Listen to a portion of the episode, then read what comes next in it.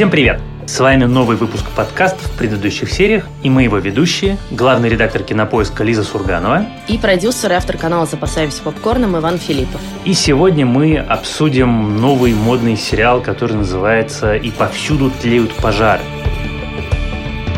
На английском он называется чуть, э, на мой взгляд, логичнее Little Fires Everywhere. Это на самом деле очень приятно, когда начинается сериал, и практически первая там, или вторая фраза, сказанная героями на экране, объясняет, почему именно он так называется. И как бы задает такую, даже не столько тональность, сколько задает ожидание большой метафоры, которую нам этот сериал предлагает. Но я бы сказала еще, что на русском, конечно, просто более патетичное название получилось, и вот это вот «и повсюду тлеют пожары», хотя по-английски по-английски фраза довольно простая и ну, на самом деле практичная, да, та фраза, которая Техническая. Может... Техническая, да. По сути, ее произносят пожарные, которые приезжают тушить дом главной героини, и они говорят, что причиной пожара стали вот эти самые маленькие пожары повсюду. Соответственно, это поджог. А повсюду тлеют пожары, это вот действительно сразу как бы тебе жирную метафору засовывают прямо в in your face, что называется. Сразу скажем, для тех, кто еще, может быть, не привык к нашим подкастам, что мы обсуждаем все со спойлерами. Спойлеров будет много, потому что поворотов и твистов и неожиданных ходов в этом сериале много.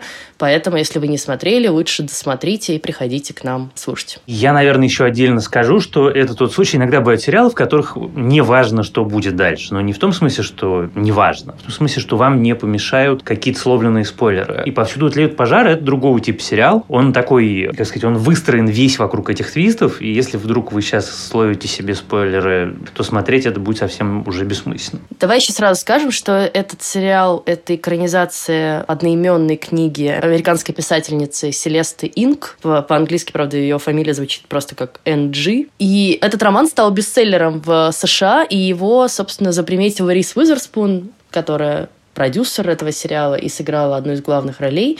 И вообще тут я бы хотела сказать, что Рис Уизерспун в последние годы стала прям мега крутым продюсером и человеком, который, по сути, сам построил свою карьеру. Я сейчас читала перед записью большой профайл ее в Variety, где рассказывает, как она к этому пришла. Если ты помнишь, а ты наверняка помнишь, что начинала она с таких, ну, довольно девочковых ролей. Блондинки в законе. Блондинка в законе, которую я прославила, ну и всякие такие роли. А потом как бы ее карьера где-то немножко так застопорилась. И вот там к 30 35-36 годам она поняла, что нет ролей, которые она хотела бы сыграть, никто ей их не предлагает. И тогда ее муж, который большой какой-то агент, человек, который работает с актерами в Голливуде, ей предложил самой себе искать такие роли.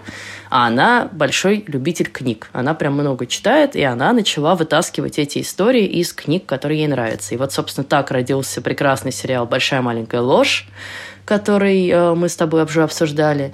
И ровно так родился сериал э, Little Fires Everywhere. Собственно, она просто взяла эту книжку и решила ее экранизировать и сыграть не одну из главных ролей. Большое ей за это спасибо. Так вот, и ты здорово, что ты вспомнила про большую маленькую ложь, потому что я, честно признаюсь, в какой-то момент не собирался смотреть этот сериал, потому что я в Твиттере или в Фейсбуке увидел какое-то количество своих товарищей, которые говорили, что это новая большая маленькая ложь. Я думаю, ну зачем мне смотреть новую большую маленькую ложь? Я старую уже смотрел, старая абсолютно прекрасна, ну что это за ерунда? Так вот, если вы услышите человека, который говорит, что это новая большая маленькая ложь, это абсолютно не так. Кроме того, что это экранизация книги, и кроме того, что здесь играет Риз Уизерспун, эти два сериала на самом деле между собой не объединяют практически вообще ничего. Это две абсолютно разные истории, которые просто про разное. И главное, что, может быть, там есть какие-то тематические маленькие пересечения, но если ты берешь главную мысль, которую рассказывает тебе сериал, который тебе предлагают, то она все-таки совсем про другое. И поэтому это, на мой взгляд, плохой референс. Я думаю, что это обманчивое немного впечатление, которое может сложиться в начале, и оно связано ну, с парой вещей. Одна из них – это такая э, тема семьи да, и взаимоотношений родителей и детей, которые действительно перекликаются в этих двух сериалах. Вторая – очень похожа амплуа у Рис Уизерспун, да, героини ее что в «Большой маленькой лжи», что здесь ну, практически могли быть одним и тем же человеком с поправкой а тебе на показалось, штат. что они прям похожи? Ну, мне кажется, что она нашла себе новое амплуа после «Блондинки в законе». Точнее, такая выросшая блондинка в законе, да, просто укоренившаяся уже в семье, но такая же абсолютно помешанная на каком-то порядке, необходимости во все влезать, во все вникать, э, значит, такое убежденное в своей абсолютной правоте и в том, что она прекрасная жена, и за этим фасадом скрывается на самом деле какая-то буря разных эмоций, неуверенности в себе, склонности к измене и так далее, и так далее, и так далее. Ты знаешь, у меня все-таки сложилось нее немножко другое впечатление, потому что в «Большой маленькой лжи» она для меня всегда была героиней, которая, ну, такая, у нее очень интересный и в каком-то смысле правильный баланс. Она агрессивная и воинственная наружу, а внутри она гораздо более понимающая, мягкая и в каких-то местах уступающая. Не обязательно до конца. И понятно, что мы это все говорим с поправкой на ее, в общем и целом, сварливый характер, но она там была сильно поприятнее, чем героиня в э, сериале «Повсюду тлеют пожары». Вообще, если уж мы начали говорить про героинь, честно признаюсь, давно, вот э, со времен Рамси Болтона меня так никто не бесил, наверное, на экране. То есть даже нет, Рамси Болтон у меня вызывает меньше антипатии, чем э, вторая главная героиня этого сериала, которую играет Керри Вашингтон. Вероятно, это на самом деле свидетельство того, насколько она талантливая актриса, и в этом, наверное, никто особенно не сомневается, но каждый раз мне прям хотелось кулаками стучать по ноутбуку каждый раз, когда она там начинала задвигать какие-то очередные свои... Да нет, даже когда просто она появлялась на экране. И я думаю, что про это тоже мне хочется сегодня поговорить. Вообще это очень интересно, потому что на самом деле, мне кажется, разных людей в этом сериале бесит разные герои, в зависимости от их собственного мироощущения. И вот наша коллега Оля Белик заметила очень симпатичную вещь, что, возможно, это связано с возрастом, что пока ты юный, не знаю, такой тоже сам rebellious, хочешь от всего сбежать, от всех пут, и думаешь, что ты сам лучше знаешь, как устроить свою жизнь, то тебе ближе героиня Мии, да, героиня Керри Вашингтон. Такая свободолюбивая, творческая, классная, женщина. А потом ты вырастаешь, и тебе начинает все ближе становиться позиция Елены, такой как бы более домашней, да, женщины, которая отдает себя во благо своей семьи, жертвует карьерой, на самом деле, для детей, для мужа. Но я, у меня был какой-то странный э, переходный период, потому что меня сначала дико бесила Елена, потому что это, ну, какое-то воплощение всего того, что я, на самом деле, в людях не люблю. А может быть, отчасти, знаешь, и такая ретроспектива моих собственных страхов про себя, что, может быть, я тоже такой стану когда-нибудь. И то, как она все время управляет жизнью всех своих детей, мужа, все по распорядку, все по расписанию. Ужасно какая-то скучная жизнь. И, конечно, на этом контрасте Мия кажется симпатичнее. Но под конец, когда ты все больше узнаешь про героинь, ты начинаешь больше сопереживать Елене и гораздо меньше сопереживать Мии и как-то вообще на нее смотреть как тоже совершенно полную сумасшедшую, скажем, корректно. Ты знаешь, мне кажется, что и это одна из вещей, которая меня с этим сериалом примирила, потому что я сейчас выкачу длинный список каких-то своих претензий и негодований. Так вот, меня с ним примирило то, что они обе абсолютно одинаково отрицательные. Это две омерзительные эгоистки, не очень умные, не очень э, интересующиеся ничем, что происходит за пределами их собственного тела, так сформулируем, что в принципе не интересующиеся желаниями, мечтами, устремлениями других людей.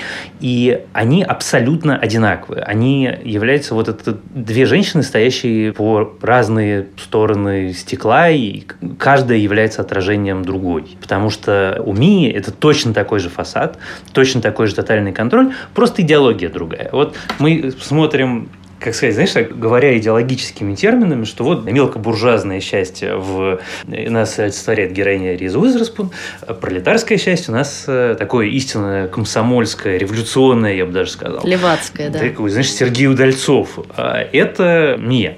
И они обе абсолютно одинаково омерзительны, потому что и то, и другое – это абсолютно неживые конструкции. И вещь, которая я, знаешь, мне начинал смотреть, мне стало интересно. Потом, значит, случился первый поворот, который, в общем, такой очень неправдоподобный. Я немножко напрягся. И потом я до конца смотрел сериал с таким легким ощущением возрастающего раздражения. Меня примирило с сериалом то, что они обе такие одинаково омерзительные, что нет никакого идеологического перекоса. И я его смотрел, понятно, я смотрел его с возрастающим раздражением, но как-то мне все равно было любопытно, интересно, и казалось это все важно. Но мне дико разочаровал финал. Вот он прям меня обидел. Потому что мне кажется, что это финал, который в общем и целом сбалансированную историю решает в пользу одного персонажа. Он не решает ее так, как мы, ну, как бы, как было бы в жизни, как нам хотелось бы, мне хотелось бы, хорошо, не нам, мне что оба героя несут одинаковое наказание, что ну, хоть какое-то подобие справедливости торжествует. Нет, сериал в финале вознаграждает Мию, и я не очень понимаю за что, потому что кроме, в общем, вопиющего какого-то космических масштабов эгоизма я в ее героине никаких других качеств и не заметил. Да, я, слушай, я с тобой совершенно согласна. Я тоже себя поймала на этой мысли, что меня как бы подтолкнули к тому, что в итоге ее позиция и ее э, образ жизни более правильный, и вот поэтому ей дали хороший финал с хорошим исходом, примирение с дочерью и возможность как бы начать какую-то новую жизнь. А с Еленой, ну, как бы, с одной стороны, тоже нам все время втолковывает, что вот это сожжение дотла прежней жизни приведет к взращиванию чего-то нового и свежего, но, конечно, ее выставляют в гораздо более негативном свете в конце и оставляют такой несчастный достаточно. И ну, отдельно тот факт про финал, это, знаешь, наверное, тоже возрастное, что вот, когда я была сама подростком или там мне было лет 20, то я думала, что это классно, когда подростки валят от родителей и отправляются путешествовать, куда глаза глядят. А тут я как бы... Я все ждала до последнего момента, что, ну, не знаю, с Изи что-нибудь произойдет, а потом ты понимаешь, что сериал закончился, и тебе просто сказали, что 15-летняя девочка сбежала из дома, куда-то свалила, и ей классно, наверное. А ты такой, серьезно? Ну, как бы ей 15 лет, чуваки. Я согласен, но ты знаешь, что мне кажется? И если это, ну, это моя теория, но она мне кажется правдоподобной, и она мне на самом деле не нравится, что вот вся история героини Елены и ее детей, и ее мужа в финале из истории жизненной превращается вот в ту самую метафору, которую они заявляют в самом начале. Вот вся эта история про то, что она сама сжигает свою жизнь, что дети это делают, она настолько, как сказать, из книжки. Наверное, в литературе ты такие вещи прощаешь, но как-то в, нынешних, в нынешней системе координат э, от драмы телевизионной ты ждешь большего. Это все-таки как-то совсем так уж помылено оперному. И если ты рассматриваешь финал как метафору, то понятно, что ты не задаешься вопросом, а куда 15-летняя девочка идет в большой город, потому что это метафора, и, в общем, ну какая разница? Это же такой сказочный финал, в котором зло оказалось побеждено руками добра. Но, во-первых, я с тобой согласен, что совершенно непонятно, почему вдруг Елена стала злом абсолютно. Это непонятно. Во-вторых, э, вещь, которая меня в финале по-настоящему раздразнила, это поведение Перл, э, дочери Мии, потому что ничто, вот натурально ничто за 8 эпизодов не говорило о том, что она может взять вот так вот просто обнять маму и сказать, да нет, все нормально, ты моя мама. Это, опять-таки, это мы видим то, как не бы хотела, чтобы произошло. Ну, то есть, моими глазами было бы лучше бы, если в седьмой серии всех э, сбил поезд, и восьмая серия – это то, что всем приснилось, пока их, значит, держат в искусственной коме, а потом они просыпаются и оказывается, что надо жить заново. Или тоже, знаешь, идея для второго сезона, что отец в исполнении Джошуа Джексона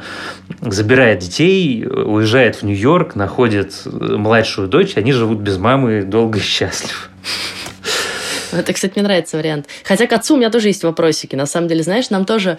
Вот в чем мне показалась вообще глобальная проблема этого сериала, что тебе все время рисуют одних людей, а потом они вдруг совершают какой-то неожиданный поступок, и тебя, ты должен поверить в то, что, ну, как бы, это правда. У меня такой большой вопрос остался к, ровно к тому, что дети сами поджигают дом, а в книжке, кстати, это не так. Я прочитала в статьях э, западных, что в книге мы с первой страницы знаем, что дом сожжет Изи ну, что как бы это ее шаг, и это гораздо более логичный для нее шаг, чем вот это вот такие, да, мы втроем побежали сжигать дом. И то, что вообще в последний момент вдруг классным мальчиком оказывается Трип, про который нам, в принципе, ничего не рассказывает весь э, сериал, и он такой вдруг хороший, мы должны бы симпатизировать, и тоже как-то за него переживать, я тоже в это не могу поверить. Ну, короче, там очень много вот этого. Ну, он как-то там в середине начал меняться, и это как раз было очень симпатично. Его как-то вдруг, знаешь, резко так начинают загонять почему-то в то, что он на самом деле нормальный.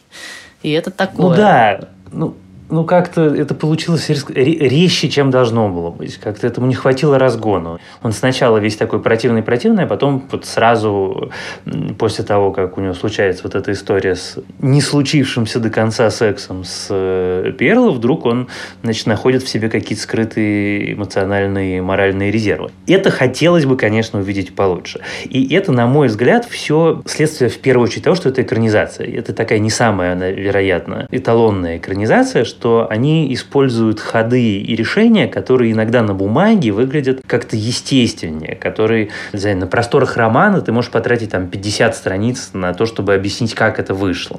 А потом ты механически это переносишь на экран, и вдруг оказывается, что это не совсем так работает. При этом вот мы с тобой его ругаем, но я не могу сказать, чтобы я считал это плохим сериалом. Это неплохой сериал. Я просто не считаю его, например, значимым. Вот у меня есть моя собственная классификация, и вот значимое это что-то, что я порекомендую. А это вот, ну, наверное, я не буду рекомендовать, потому что на мой, моими глазами это такая качественная мелодрама, усложненная мыльная опера с, ну, как бы немножко нагруженная какими-то дополнительными смыслами, но при этом не представляющая какого-то вот такого самостоятельной художественной ценности. Да, знаешь, мне на самом деле он даже большую часть э, сериала нравился. И как бы и история тебя захватывает, и актеры классные играют, и дети очень симпатичные, и много каких-то интересных тем, про которые хочется поговорить, и которых, ну, как ты начинаешь размышлять, пока смотришь этот сериал. Я думаю, что мы сейчас тоже их затронем помним. Вот, но как бы по итогам, да, есть какое-то ощущение недовлетворенности того, что тебя как-то обманули. Я хотела сказать про папашу э, в том смысле, что это тоже какая-то странная история, что тебе его, с одной стороны, рисуют хорошим и как бы положительным, и самым вроде бы адекватным и трезво мыслящим во всей этой безумной семейке и вообще во все, среди всех героев. А потом ты начинаешь так думать про него больше и думаешь, ну, как бы, вообще-то он действительно забил на свою жену, когда у нее депрессия была, очевидно, послеродовая. И там это как так смазано и так представлено, что это... Получается, что послеродовая депрессия — это когда тебе хочется к бывшему вернуться, и ты сама виновата. И такое немножко, знаешь, от этого впечатления. И когда он ей в конце говорит, и она ему это предъявляет, и, в общем, мне кажется, имеет полное право предъявить, что, знаешь, друг, пока ты ходил там в свой гольф-клуб каждую субботу, а я сидела с четырьмя детьми, и мне было хреново, он начинает на нее орать, что как ты смеешь. Ну, вообще-то нормальная претензия. Я хороший человек, Билл. Я хорошая, хорошая жена, хорошая мать, и все, что я делала или нет, было только ради нашей семьи. Это все, что я делал, было ради нашей семьи. Чтобы у тебя было все, что ты хотела. Этот дом, эти вещи, все как на чертовой картинке. Что я хотела? А то, что ты хотел? У тебя была свобода, потому что я отказалась от своей. Я говорила, что не хочу четвертого ребенка. А когда родила и мучилась здесь, ты ни разу не пришел домой с работы пораньше. Ты даже не отказывался от своего гольфа по субботам. Ты никогда не спрашивал, каково мне. О, ты просто неподражаема. Тебе стоило сделать карьеру журналистки, ведь ты умеешь все перевернуть. У меня была карьера, Билл, но родилась Изабелл. Так это она виновата? Твоя дочка? А может быть я? Или Мия? Ты сдала ей нашу квартиру. Ты привела ее в наш дом. Привела в дом Линды. Ведь с этого все и началось. Неужели ты здесь не находишь общего знаменателя? Куда ты идешь? Хочу прокатиться. Может быть, мне тоже пора пойти купить соску? Или когда он орет на Изи и тоже на самом деле не помогает ни одному из своих детей толком, не интересуется их жизнью гораздо меньше, чем Елена, не пытается им помочь, не пытается что-то наладить, не противостоит Елене, когда она прям наезжает на детей. Ну так, всерьез не противостоит. И сваливает в последнем эпизоде. Он совершенно не положительный герой. Он такой, знаешь, мне понятный, я таких встречал, такой муж, который понимает, что если ввязываться в битву, то это будет кровавая война, и нужно будет в это погружаться целиком. И поскольку они давно женаты, он это понимает прям хорошо, и поэтому просто самоустраняется, что даже если я с этим не согласен, мне будет себе дороже лезть и отстаивать свою точку зрения. Это на самом деле такая довольно трусливая и, наверное, проигрышная позиция, но понятная. Но при этом он, конечно, не положительный герой. Просто на фоне, честно признаюсь, оставшихся героинь он как-то смотрится лучше, но я повторюсь, что на их фоне даже, я не знаю, Дейнерис из последнего эпизода «Игры престолов» смотрится лучше. Давай поговорим про темы, которые в этом сериале звучат. Мы уже много поговорили про героев, как они нас раздражают. Ну, во-первых, конечно, здесь самая, наверное, большая тема – это тема материнства или тема родительства, ну, в первую очередь материнства. И вот это очень интересная история про то, такая мать имеет э, больше права называться матерью, да, та, которая не знаю, управляет жизнью своих детей, та, которая дает им больше свободы, та, которая биологическая мать, та, которая приемная мать, да, и, и, и принявшая ребенка в сложных обстоятельствах. И здесь, ну, на самом деле, даже каких-то нет очевидных ответов, что вот, вот это мне понравилось, потому что, несмотря на то, что история, вторая, да, вторая драма в этом сериале между, эта битва за Мэйлинг, за девочку, решается в сторону ее биологической матери, у меня не сложилось четкого ответа на вопрос, а кто из них больше имел право мне очень жалко эту героиню, которая стала приемной матерью и лишилась своего ребенка. Ребенка, которого она искренне любила, которого она давно хотела. Человек, который не может иметь детей. И там, понимаешь, вот это немножко такое, мне показалось, передергивание, потому что их как бы делают злодеями, потому что они белые и богатые. И это, конечно, очень важный момент для создателей сериала. Ну, а если бы она не была белой и богатой, если бы она не была богатой, ну, как бы что, тоже точно так же и плюнуть на нее и лишить ее ребенка, с которым она прожила почти год. Мне вот этот конфликт тоже очень понравился, потому что он такой весь из себя серый. И тоже, я согласен, у него совершенно неоднозначно понятное и принимаемое мной завершение. Мне было интересно посмотреть на историю того, как каждая из героинь считает, что у нее в каком-то смысле неправильный ребенок. И Мия хочет, чтобы ее вот этот идеологический пожар разделяла Перл, а Перл хочется как раз такого самого простого мелкобуржуазного счастья. Я сейчас специально говорю вот этими идеологическими штампами, потому что это так выглядит. А на самом деле ты смотришь на Перл, понимаешь, что ей нужно не что-то постыдное и мещанское, а просто обычное спокойствие, что она ребенок, у которого нету ничего постоянного, за которому не за что зацепиться. А люди, которые знают детей, понимают, насколько важно детям иметь какую-то константу, какую-то систему координат, в которой ты четко понимаешь, где у тебя тыл. Это даже для детей, которые переживают какой-то супер важный кризис, в смысле там этого не среднего возраста, а подростковый, важно. Они могут протестовать, протестовать, но при этом понимая, что если что, мне есть на что падать, есть на что опираться. И, соответственно, дочка Елена которая, на мой взгляд, чуть более получилась изи карикатурная, чем э, Перл, потому что она как-то у нее нету совсем почти этой тонкости в отношениях с матерью. И это тема, которую я люблю, которая про родителей, которые пытаются самореализоваться через своих детей. Вот я за тебя решу, какой ты должен быть. И я каждый раз, когда я смотрю фильмы про или сериалы про такие истории, мне это очень нравится. Очень важно, потому что я внутренне примеряю это на себя. И, конечно, когда ты... Каждый родитель знает, что это предельно сложно. Первая самая легкая битва – это когда у детей появляется собственный музыкальный вкус. И ты такой, господи, что ты слушаешь? Ты помнишь недавно Илья Красильщик, наш с тобой общий товарищ, повесил пост про то, как его дети начали слушать музыку. Вот э, это такой, типа, знаешь, такой превью того, что тебя ждет. Если ты этот момент сможешь пережить спокойно и не заставить человека э, слушать правильную музыку или там смотреть правильный фильм или что-то еще, не поломаешь его об колено, то, наверное, когда придет э, пора настоящих испытаний, тебе будет с ним немножко легче в коммуникации. И вот эта часть в сериале, она, конечно, мне понравилась. Она интересная. Они все ведут себя ужасно. Но про первого там еще, про, я бы ее назвала Перл, конечно, но неважно. С ней есть интересный момент, наверное, самая интересная сцена, где она как раз разговаривает с Трипом и говорит ему, что меня ужасно бесит, что всю жизнь за меня все решает кто-то, да.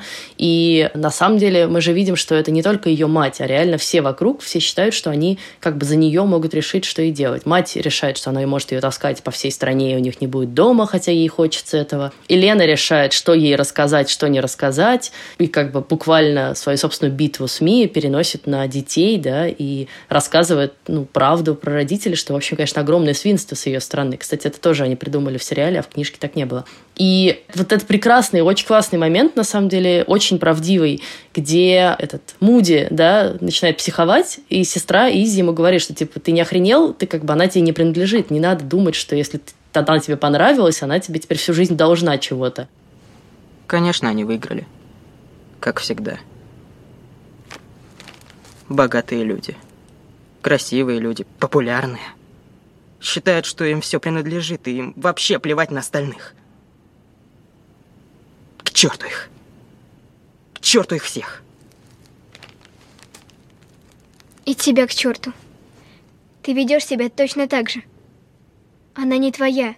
Ты это понимаешь, да? Ты не заслужил ее только тем, что она тебе нравилась.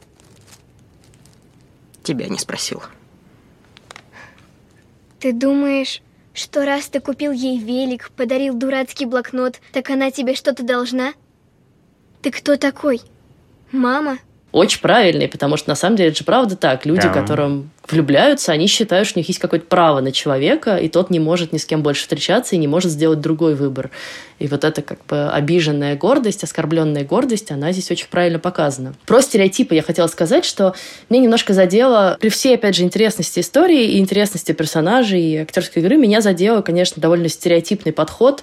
Ну, вот этому много раз видели. Если это Нью-Йорк, то это такая либеральная арт-тусовка. Богема. Богема, наркотики, прям нюхаем прям в галерее, значит, во время выставки, однополые отношения, картины и фотографии, которые продаются потом за миллионы долларов, и состояние целое стоит. А если Слушай, это значит... слушай, а журналист Нью-Йорк Таймс, который весь из себя такой просто Да. абсолютный стереотип. Ну, то есть это человек, э, только человек, который никогда в жизни не видел журналистов Нью-Йорк Таймс, ну или, в принципе, живых журналистов, может думать, что они так все повально выглядят. Особенно, если это foreign correspondence, который обычно к возрасту, описываемому в сериале «Люди, измученные тяжелым смертельным алкоголизмом». Да в этом вообще Ну, есть прямо такой немножко, знаешь, вау. э, провинциализм даже, честно говоря. Вот это типа Нью-Йорк Таймс, значит, мы должны все пасть ниц, и, э, и как она мечтает там оказаться, да. И одновременно стереотипность представления о субурбии такой белой американской, да. То, что мы много раз с тобой уже это, говорили. Это же 90-е. Просто понимаешь, тут мы как бы с одной стороны, я полностью тебя поддерживаю, и мы с тобой оба правы, несомненно. Конечно. Но с другой стороны, действие сериала происходит в 90-е, и это как бы момент как раз расцвета этих самых стереотипов. И Сабурбии, э, которую потом мы увидим в, ну, как сказать, смерть ее в сериале «Отчаянные домохозяйки».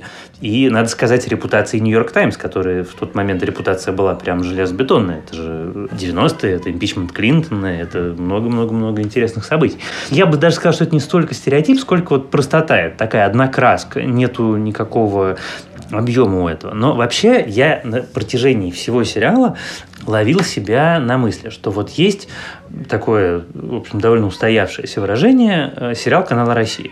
То есть такая история про женщину трудной судьбы, Обязательно женщину, которая, преодолевая разнообразные сложности, идет, значит, к своему счастью. И в сериалы «Повсюду тлеют пожары» он на самом деле в каком-то смысле... То есть ты понимаешь, что вот если ты возьмешь этот сценарий, выкинешь из него вот это, это, это и это, то он встанет на России один натурально как влитой. Просто как влитой. Просто надо его немножко упростить тут, немножко упростить там. И тематически оно все зайдет, как дети в школу. Все эти проблемы, все эти... Ну, тут мы немножко подберем, тут немножко подберем. Обычно с какими-то сериалами, которые нравятся и которые мы с тобой вот прям ценим и любим по-настоящему, этот фокус не проходит, потому что там где-нибудь непременно находится внутри вещь, тема, прием, событие, краска в характере героя, которые нельзя убрать, чтобы не посыпалась вся конструкция. А здесь вот прям понятно, ты его можешь тынь-тынь-тынь-тынь, и опять, значит, все чудесно. И это мне, честно признаюсь, э, на протяжении всего сериала мешало.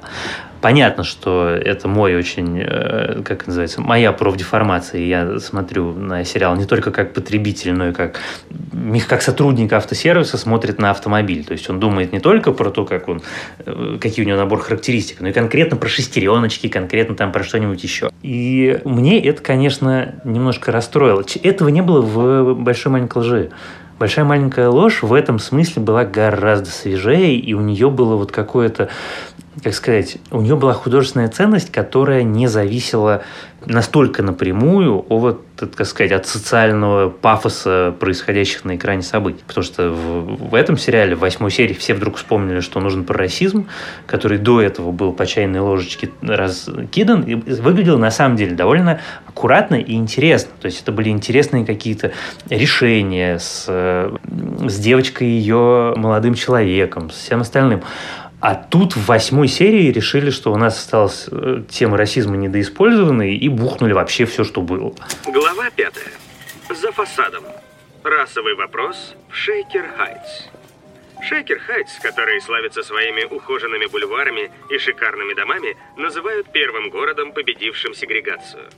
Это пригородная утопия, где все расы живут в гармонии. Такая сознательность в расовом вопросе особенно ярко проявляется в школах, где преподают курсы по расовому такту и поощряют расовую симметрию во всех видах спорта. Но эти поверхностные попытки насаждения равенства – лишь фасад, скрывающий сложную историю расовых и культурных отношений. В середине века, когда в Шейкере стали покупать дома евреи и афроамериканцы, съезжавшиеся сюда ради обещанной идиллии, многие белые жители покинули город. А после взрыва бомбы в гараже нового жителя афроамериканца утопический образ города был разрушен. И ты такой, а, а чего, почему? У меня любимый момент про простоту, да, это вот э, это изображение жизни провинциальной журналистки. Значит, э, как она, по-моему, не знаю, сколько она часов в, в сутки тратит, Елена, на то, чтобы, значит, обеспечить классные обеды, график и все, что можно своей семье. И параллельно с этим она еще как бы работает в газете, заезжает туда, чего-то делает, вообще непонятно что. То есть мы про ее работу начинаем понимать только, когда она включается в расследование жизни мира что вообще она реально может хоть, хоть что-то расследовать. А до этого, по-моему, это просто как бы для галочки, знаешь, типа, окей, она будет у нас журналисткой. Вообще в это не верится. Просто настолько Абсолютно. не верится. Абсолютно. Ужасно какое-то такое тоже стереотипное представление об этом. Ну, как и о Нью-Йорк Таймс. Про что я хотела сейчас сказать, что вот мы поговорили с тобой про вот эту историю, что родители всегда хотят самореализовываться через детей, и есть обратный, вырастающая из этого, конечно, тема, это когда родители бесятся, что дети сделали чего-то, чего у них не получилось, и от чего они почему-то отказались, да, вот про этот выбор, который мог бы быть у тебя или был у тебя, а сделал его твой ребенок. И это очень, на самом деле, интересная тоже история, которая разворачивается в первую очередь, мне кажется, в истории Елены и Лекси, старшей дочери. Да, вот Елена э, не пошла на аборт, родила четвертого ребенка, и на самом деле всю жизнь этим мучается, страдает, вплоть до того, что она этому своему ребенку в лицо это говорит, что я тебя никогда не хотела, да, и теряет его на этом. Алекси, э, по сути, решилась на это, выбрала другой путь, и мне кажется, что этим ужасно задела, на самом деле, мать свою. Вот, и что поэтому, помнишь, они в конце орут друг на друга, что ты иде... я, я не идеальная, нет, ты идеальная. это очень смешной момент. Ну и то же самое про Мию и Перл. Слушай, на самом деле мне вот этот вот момент очень понравился, потому что в нем как-то заложена какая-то очень важная характеристика Елены как героини что она настолько determined, как по-русски слово determined, настолько ее задача сделать Лекси своей копией, и чтобы у нее обязательно все было, и чтобы она обязательно всюду поступила, чтобы она все сделала, что и она настолько же э, верит в абсолютную бесполезность Изи, что даже, как сказать, свидетельства обратного ее не убеждают что даже факт ее никогда не переубедит, потому что она внутри для себя уже все решила. У нее все уже по полочкам расставлены, на каждого навешен правильный ярлычок, и все должны теперь строго соответствовать и никогда ни в, ни в какую сторону не уходить. Это важная характеристика, это красиво, это на самом деле вот этот момент, он был, на, на мой взгляд, он такой как раз крутой, который мне понравился. Ну да, а еще история про то, что ты невозможность выбирать ни родителей, ни детей, да, что ты мы всегда ну, многие из нас живут вот с этим. А если бы мои родители были такими или такими, или больше зарабатывали, или, не знаю, были, занимались вот этим, а не вот этим, были не белыми, а, а чернокожими или наоборот, да, и вот эта история про то, что у тебя есть родители, которые у тебя биологические родители, родители, которых ты всю жизнь как-то ищешь и, жд... и в других людях, не знаю, там, в наставниках, в учителях, в дядях, тетях, друзьях и так далее. И мы видим такие примеры, да, и вот с этой Уми, да, с ее наставницей, и у Изи с Ми потом. И наоборот, родители, которые тебе еще попадаются по пути, такие, как бы, которых ты ничего не ждешь от них, с одной стороны, а они как бы возникают, вот не знаю, как у Перл и Елены, например. И и это тоже интересная штука, да, и никого ты не можешь выбрать. И ты в конце концов все равно, ну, по-хорошему, ты должен оставаться с теми, кто есть, да, и учиться жить с ними.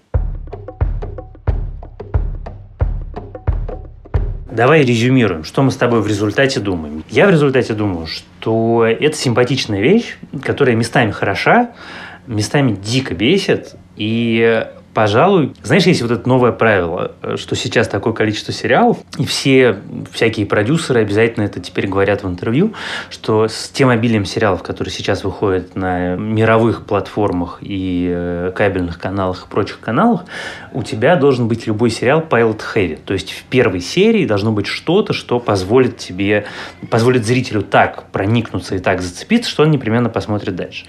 То же самое важно и послевкусие, которое оставляет тебе сериал. То есть финал все-таки очень важная вещь. Какие бы ни были семь первых серий, восьмая может на самом деле испортить у тебя общее впечатление. И вот у меня, пожалуй, до восьмой серии мне сериал скорее нравился, но финал мне, вот, мне кажется, он, с одной стороны, очень излишне литературным, а с другой стороны, абсолютно несправедливым. Потому что, вот как я говорил, авторы выбирают чью-то позицию и говорят, что «Э, мы этого мы накажем, этого мы не накажем. И поскольку мне кажется это абсолютно несправедливо, то я, пожалуй, скорее его не люблю. А я при этом думаю, что авторы это не, не считают, что они кого-то как бы подня, приподняли выше, а что они дали обеим героиням шанс на новое начало. Просто вот у Мии он получился такой, а у Елены такой, да. Ей как бы надо больше было сжечь, чтобы дальше двинуться.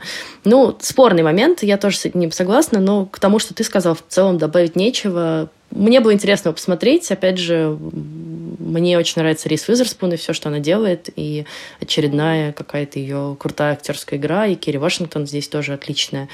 Это было интересно. Ну и, как я говорю, я люблю мини-сериалы в целом за то, что они вообще конечные. И ты знаешь, что вот 8 серий, и потом слава богу, все. А не как сериал, который мы будем обсуждать на следующей неделе, а именно? На следующей неделе мы будем обсуждать сериал «Родина», который, конечно, очень любопытный и такой, и в каком-то смысле уникальный кейс того, как сериал может начаться как абсолютно выдающийся, гениальное и граундбрейкинг, а закончится тем, в общем, чем «Родина» сейчас заканчивается. Без слез не взглянешь. Вот будем сквозь слезы досматривать финал. Но мы героически его досмотрим и обсудим. Хорошо. На этом мы завершим наш сегодняшний выпуск. В следующий раз мы еще прочтем и ответим на вопросы в прекрасном письме, которое прислала наша слушательница. Огромное письмо на четыре страницы про сериал «Звоните Ди Каприо» и наш о нем выпуск. Там много о чем есть поговорить. С вами были Лиза Сурганова и Иван Филиппов. Пожалуйста, не забывайте нам ставить оценки в iTunes. У нас там как-то давно не было новых. Писать нам отзывы, писать нам письма на почту подкаст собакакинопоиск.ру. Нас можно слушать во всех крупных платформах, где есть подкасты. Выбирайте ту, которая вам удобнее. И до следующих выпусков. Пока. Пока.